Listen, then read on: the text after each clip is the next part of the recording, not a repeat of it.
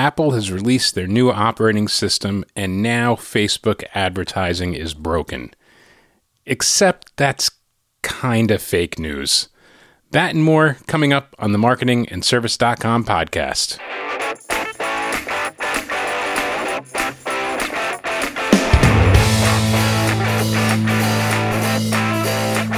Hey, Justin Bruzzo here from marketingandservice.com podcast, the podcast designed to help you grow your business by creating incredible customer relationships. And in today's episode, I want to discuss a little bit about Facebook and how Facebook advertising and Apple's new operating system go together.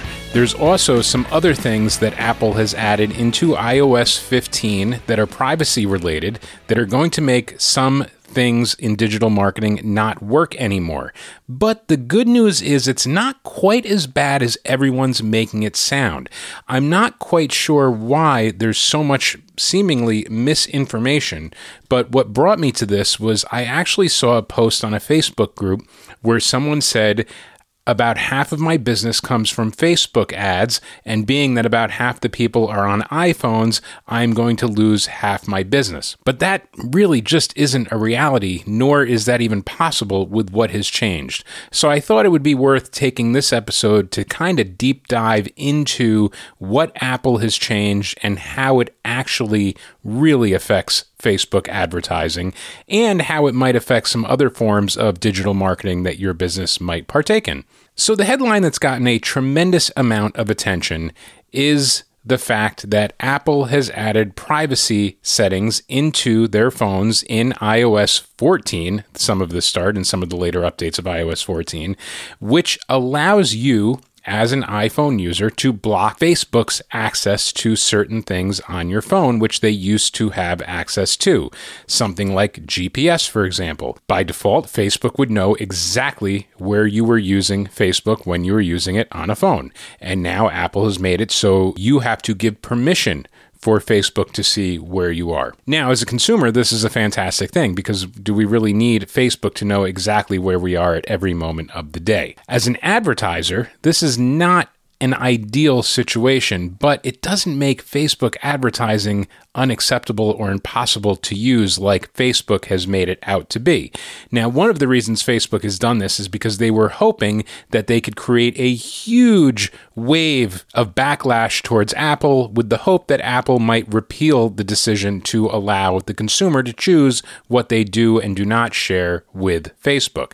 However, that whole strategy kind of backfired because most people respect their privacy and they appreciate the fact that Apple is making it easier and more transparent transparent for you to decide what you would like to share.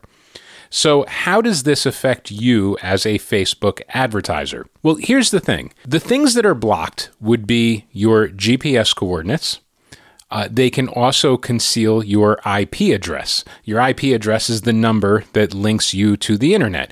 Uh, and there's some things you can tell from someone's IP address. It's not entirely specific, but you can usually tell what network they're on, is the, the most common. So if you have uh, home internet, for example, if you have Time Warner, uh, your IP address that websites see would easily be able to link back and say you're probably in New York and you probably have Time Warner. Now, it's never been 100% because there's VPNs and there's IP relays and there's all sorts of ways you can obscure your IP address, although it's not very common in the mainstream. But nonetheless, companies do use IP addresses very, very often to determine all sorts of things, and you yourself may use IP addresses to segment email lists or other things of that nature. So now let's say you have your new iPhone and you select and you choose not to share anything about your IP address or your GPS location with Facebook. Here's why this is not a huge deal as Facebook makes it out to be, which you will probably see them start to change their tune because they probably realize that there's some advertisers, like the person in this group,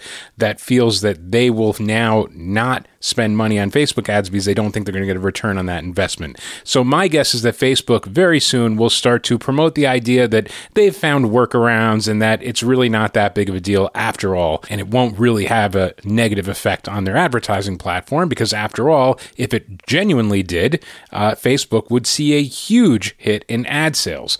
The reality is that this doesn't make a big difference, and here is why. Facebook gets a lot of the information they have on you from you. You tell them where you live, you tell them where you work, you tell them who your friends are.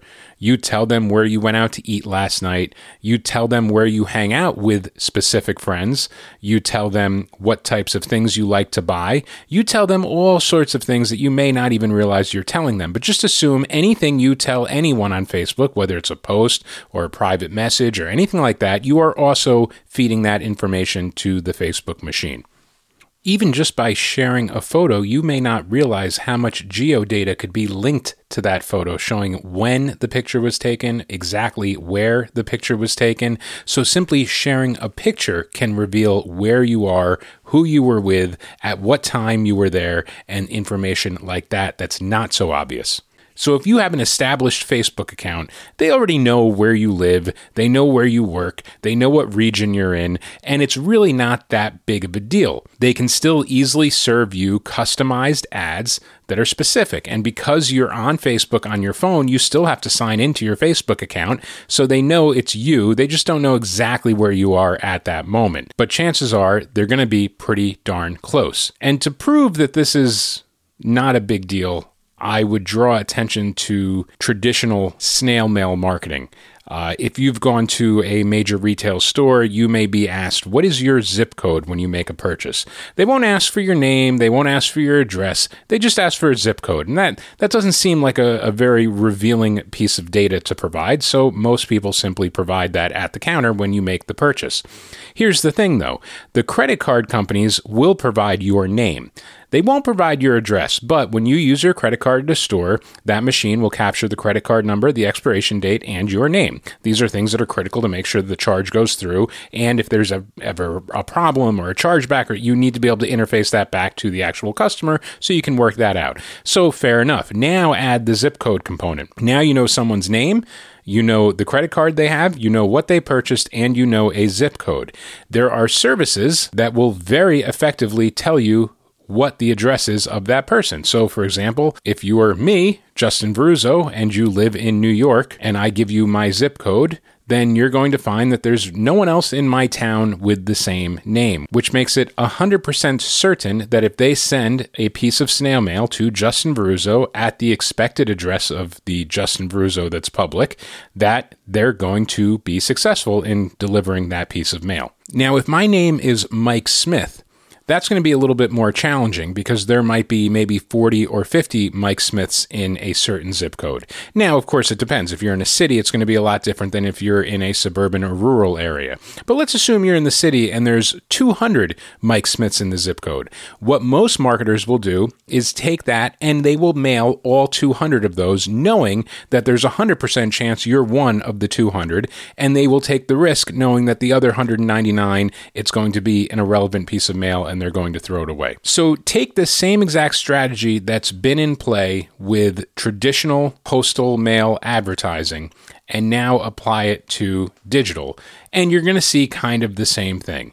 So you're not going to know someone's IP address when you're on Facebook and you're running an ad, and you're not going to know exactly where they are, but it's easy enough to link their Facebook account and their preferences and their likes and all the information that they give voluntarily to target an ad pretty well. Now, there's going to be a few exceptions if you are running ads for a gas station that's within a five mile radius and you have someone who's traveling across the country and you hope to capture them when they drive by, that they're going to stop at your gas station to fill up because an ad just happened to pop up right at that moment they were looking for gas halfway across the country and you were going to give them a coupon. Yeah, that's not going to work anymore. But let's be honest, we usually don't see those types of ads, and that's not all that prevalent, and it's not going to have an impact on most businesses and their ability to advertise on Facebook. So now iOS 15 comes out, and there are three new privacy features that are now part of the operating system. One is what they call a private relay. What a private relay is is essentially it's similar to the concept of a VPN. If you've if you've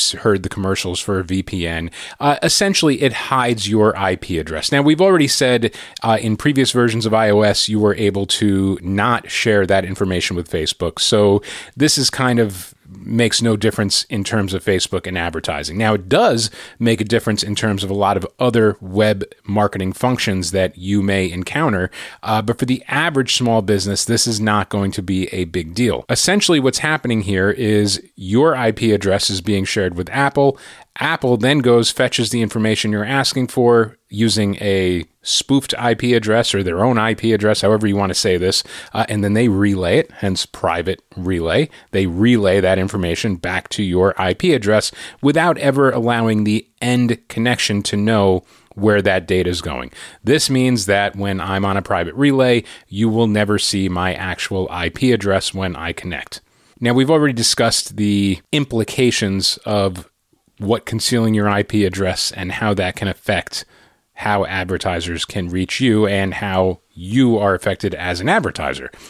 Uh, the second feature in iOS 15 is a hide my email. Now, this one a lot of marketers are freaking out about.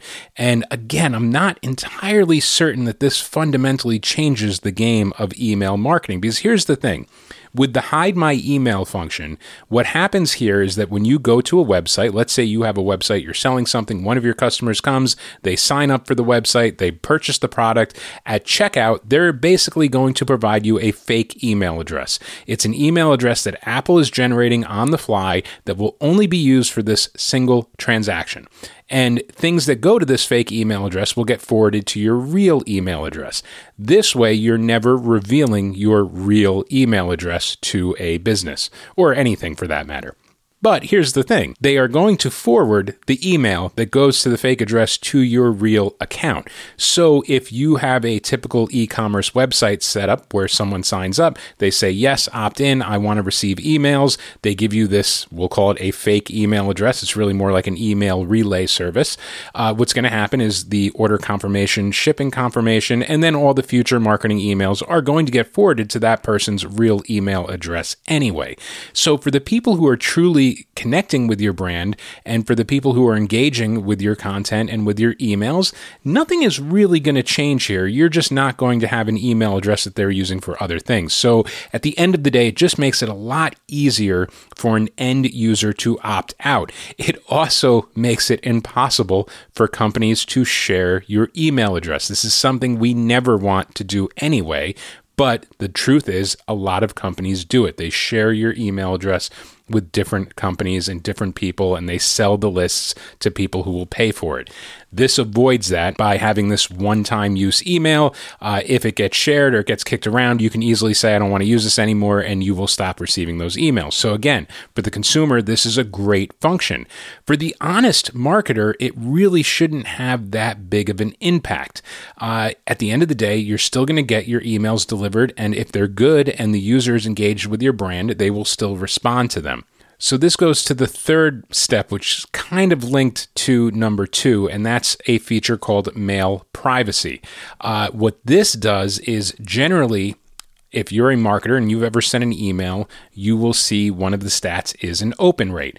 Uh, and if you've ever wondered how the heck does MailChimp know how many people opened an email if they didn't actually click on anything? So, usually, no matter what email program you're using, if you're using any of the big ones, Infusionsoft, Keap, uh, right, uh, MailChimp, Constant Contact, all of these services, they usually always have this uh, ability to show you data, as in how many people have opened the email and how many people clicked a link, and then from there, how many people actually converted to a purchase. And this is really good information to have, especially if you've listened to previous episodes of this podcast. You've heard me talk about how important testing is. It's a theme that's come up over and over and over again with professional marketers. And the idea that you are going to test and test and test and really try to find the perfect subject line, the perfect content, and the perfect promotion that will drive someone to open the email and then engage with the email by clicking a link and then ultimately, hopefully, making a purchase from that email. And you've probably heard this is still the most effective and least expensive way to get conversions. By catering to your current customers with good quality content, you're going to get an amazing return on the investment. But with this new mail privacy feature, the mail companies are no longer able to ascertain who has opened an email if you are on iOS 15 and you've enabled mail privacy. So, this is going to cause some struggle with testing because the reality is it doesn't ultimately matter how many people open an email if they're not clicking on the links and if they're not making conversions and if the campaigns aren't successful. But opening the email is the first indicator of a successful topic or subject line. So when you're testing subject lines, that's going to be the first thing you look at is say, hey, we just need someone to open this email. Step one, get the email open. Let's look at these subject lines. Let's test 50, 100, 300 different subject lines, and let's see which one has the highest open rate. Because once the email is open, step two is to test the actual content of the email, right? What is the offer? What is the promotion? What is the call to action? What do you want this customer to do? That is in the context of the email. You're going to be testing that against clicks and conversions, right? So if you get the people to open the email, the next step is to get them to click on something. That means that they've actually taken the time to read it and they were interested in what you offered. And then hopefully a percentage of those people will actually make the purchase. So just like with Facebook, I'm already starting to see articles where mail marketing, email marketing is done. It's finished. We won't be able to do it anymore because Apple has ruined it. Again, I got to take a step back here and think that this is a real dystopian view of marketing, that the only way that we can be successful in email marketing is by tracking every user's behavior and invading their privacy. The fundamentals of email marketing hasn't really changed that much. If you just rewind maybe 10 or 12 years ago, that type of information was very hard to ascertain, but companies like Amazon still blew up into some of the biggest corporations in the world with email marketing. Sure, it's going to make your life a little bit harder, but as we've discussed on this podcast over and over again, a lot of businesses, especially smaller businesses out there, you're struggling with just getting basic emails out and just keeping that engagement with your audience. That's hard enough. You're probably not in a position where you're looking at all these complicated metrics and and you probably honestly, even though you should be, you're probably not testing 50 or 100 subject lines and you may not even have an audience big enough to make it worth testing subject lines at all. You might just be doing it on a month to month basis or a week to week, and that's okay. But this is why I wanted to discuss it to let you know this is okay. You don't have to worry. It's not fundamentally going to change how you are engaging with your audience. Now, if you're a CMO at a major Fortune 500 corporation, yeah, this is going to have an effect and you're going to have to work around it. Uh, but you will work around it and you will continue to be successful. You might just have to look at different things. An open rate is no longer going to be a metric of a successful subject line because unfortunately, the way this hide my email function works every email is opened by Apple before it's sent to you. What that means is that anyone with an iPhone is always going to have a 100% open rate. So let's say you have a 1,000 customers, 500 are on an iPhone, you are going to see that 500 people open that email no matter what. Because even if they never even look at it, Apple has opened the email so they can forward it to the actual user's email address without divulging an IP address or divulging what links you clicked on or anything like that. So hopefully this makes sense. I know this is. Uh, we're, we're kind of in a technical, half technical, half privacy discussion, uh, but the bottom line is don't sweat this and, and don't be freaking out and thinking your business is over and you have no opportunity to advertise anymore because Apple has put some of these privacy things into their operating system. So, outside of these deliverability reports, when it comes to email and the open tracking, uh, there are some things that are going to be affected as well. Uh, retargeting with Facebook. Uh, I know I did an episode about the Facebook Pixel and how important that is. Uh, it will continue to be really important, but the Facebook Pixel, when you install it on your website, that's what allows you to track users from Facebook across the entire web. So when someone looks at your ad on Facebook and then later on they visit your website and make a purchase, when you have the Facebook pixel, Facebook can track and say, hey, we showed this user an ad a week ago, and now this same user is on your website making a purchase from the product that was in that ad. And they connect together and they can say, hey, look at this. Look at the success of your ad. Not only did you get this uh, click, but we know that that person actually went to your website and checked out and bought the product. So it's really good for conversion tracking outside of Facebook. Unfortunately, that is not going to work anymore because now Facebook is not going to be able to see when you go other places outside of Facebook. And again, this is the whole point of Apple's privacy concern is hey, should Facebook and companies like Facebook be able to track you on every single website you go to on the internet? And Apple's take on this is no, they shouldn't, or at least they shouldn't unless you explicitly give them permission to do so. So, as an advertiser, some of these retargeting features at the web level and some of the pixel tracking at the conversion level outside of Facebook is not going to work anymore. My guess is that companies like Facebook and Google, they'll start to find some workarounds to better accumulate the data. But here's the thing, at the core nothing really changes. Again, a lot of this involves your ability to measure success. And I don't want to underestimate how incredibly important that is as part of a marketing campaign. I'm not trying to blow this off and say it's completely irrelevant, don't worry about it, because it is really hard to judge a marketing campaign if you don't know how many people are opening your email, if you don't know how many people are clicking the links. But at the end of the day, you will know that you sent an email and you'll know if people bought things or not. My advice is instead of focusing on these changes and wondering how you're going to survive after they're made and as they're being made, Focus on the quality of the content. Are your emails relevant? Emails should be super, super relevant and super targeted. Now, unfortunately, you used to be able to target emails based on IP address because, again, you could get a region. You could say, hey, I want to take these 10,000 users that have an IP address in this range because I know they're going to be in the Northeast and uh, we're selling snow shovels and it's, uh, it's winter in the Northeast and that's a good target to have. Unfortunately, that's not an option anymore. But on Facebook, they know where you are. So I can still make an ad for snow shovels. I can still target it to people who live in the Northeast, and I could probably tie it to negative weather or if there's an impending storm in the next seven days. These are the things that make Facebook so powerful for advertisers, and it's why they've collected so much money from advertisers, is because they do allow you to link and target your ads to incredibly specific audiences.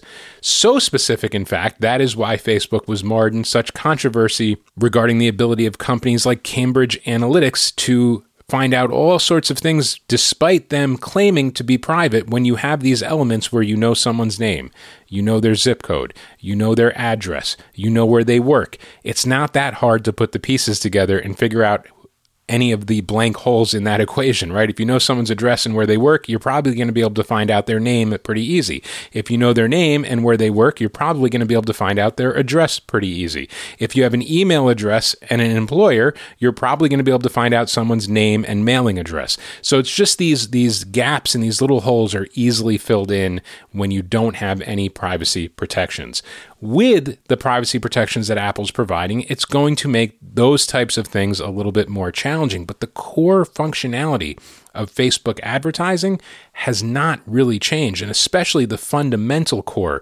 Uh, many users on Facebook are just hitting boost post and getting their message out to a broad piece. And again, that's not the best way to do it, but that is how a lot of people are doing it. And Facebook is getting a lot better about guiding new users, especially as to how they can best reach their audience. And I think what we're going to see is a lot more development on Facebook's end to try to make running ads easier and especially make targeting ads easier because we've talked a lot about that on this podcast that you really need to be able to define a very specific target if you want to have good success with a low cost of acquisition and you want to have a high conversion rate, the better you can target your audience, the better an ad will do. And this is nothing specific to digital advertising or Facebook. I mean, this is just advertising and marketing in general. The more specific you can be and the better you can reach your target audience, the less expensive it's going to be to acquire new customers and the happier those customers are going to be because they're seeing content that's relative to them. You do not want to be a snow shovel company selling snow shovels to people in San Diego, California. That would be really, really bad and a complete waste waste of money. And I know that sounds obvious, but a lot of people will just click boost and run an ad that just goes wherever they don't even know. And they're trying to sell snow shovels, but yet they're spending 70% of their marketing budget on places that never ever see snow. Now, Google has taken this uh, a step further and they've refined Google local ads and a lot of Google AdWords. If you've ever used Google AdWords, uh, it's, it's actually much more complicated to set up and get going than a Facebook ad is. Again, it's incredibly powerful powerful. And if you take the time to learn it and you know what you're doing, you can do incredible things with it. But on the surface, for someone, there is really no equivalent of just hitting boost and getting a Google ad launched out. But Google has worked very hard to make tools that say, hey, what are you selling? Who's your audience? And make some really broad statements where they can help narrow your audience down and narrow your target down. And I think that's where we're going to see a lot of this going in the future is that Facebook their entire revenue system is based on advertisers buying ads. And advertisers will buy ads when they know there's an audience. That's why an ad for the Super Bowl is so expensive because the advertiser knows that there are a lot of people watching the Super Bowl. But if the Super Bowl sucked and nobody watched it, then they wouldn't be able to sell ads. If Facebook can't connect your ad to their users, they are out of business. And I think you're going to see that their revenue is not going to take any bit of a hit whatsoever this year, next year, or the year after. I'll go out and say for the next three years, their revenue is going to stay flat or go up, despite potentially half the country running iOS 15 or later on a new iPhone or new iPhones over the next three years. So I'm going to summarize everything we just said one more time to make it really, really simple. And you can always go back and re listen if there was something that didn't make sense. But in, but in iOS 14, Apple introduced transparencies for what marketers can see, including Facebook. So you have to give Facebook permission to see your GPS, to see your IP address, to share your location, and to share any other information on your phone. That is going to be permission based. That's it. In iOS 15, there are three new things that you should be aware of. Private relay. This is the thing that conceals your IP address. Number two, hide my email. This allows users to provide a fake one time use email address. And I say one time use, not really one time use, it's just a masked email address that protects your real identity. And then the third thing is mail privacy, which prohibits mail servers from knowing what you open and what you click and whether you convert. So that's really the whole point of this thing. Those are the three main features in iOS 15, and plus with the permission based marketing that was put into iOS 14. Those are really the four things entirely altogether that you need to know about and just be aware of. It shouldn't change significantly how you do your marketing. You still want to have captive subject lines, you want to have incentives and good offers, great content that's relevant to the user you're sending it to. And just keep focused on that. And if you are someone who just hits boost from time to time, now is the perfect time and this is the perfect excuse to sit down and think about how can I do this in a way that will be more effective. So instead of trying to blast a really wide audience and get around all these privacy protections, instead take a little time to focus and get down to the basics and just be more effective at the marketing you do. And I think you're also going to find that you're not going to see your sales go down. You're not going to see a negative effect on your business because of these rule changes. But you can have the opportunity to do better. Facebook is going to want to help you do better. And if you're an advertiser, I would not freak out about these things. I hope you enjoyed today's episode. Please like and subscribe. If you really want to do me a favor, leave a review. It means the world to me. You can always send me an email. I'm Justin at marketingandservice.com. That's J U S T I N at marketingandservice.com. You can always join me on the marketingandservice.com Facebook page. I love seeing you and I love hearing your thoughts. And if you have an idea for an episode or there's something you want to learn a little bit more about, shoot me an email. Let me know. I'll make an episode just for you. Thanks so much for listening, and I'll catch you on the next one.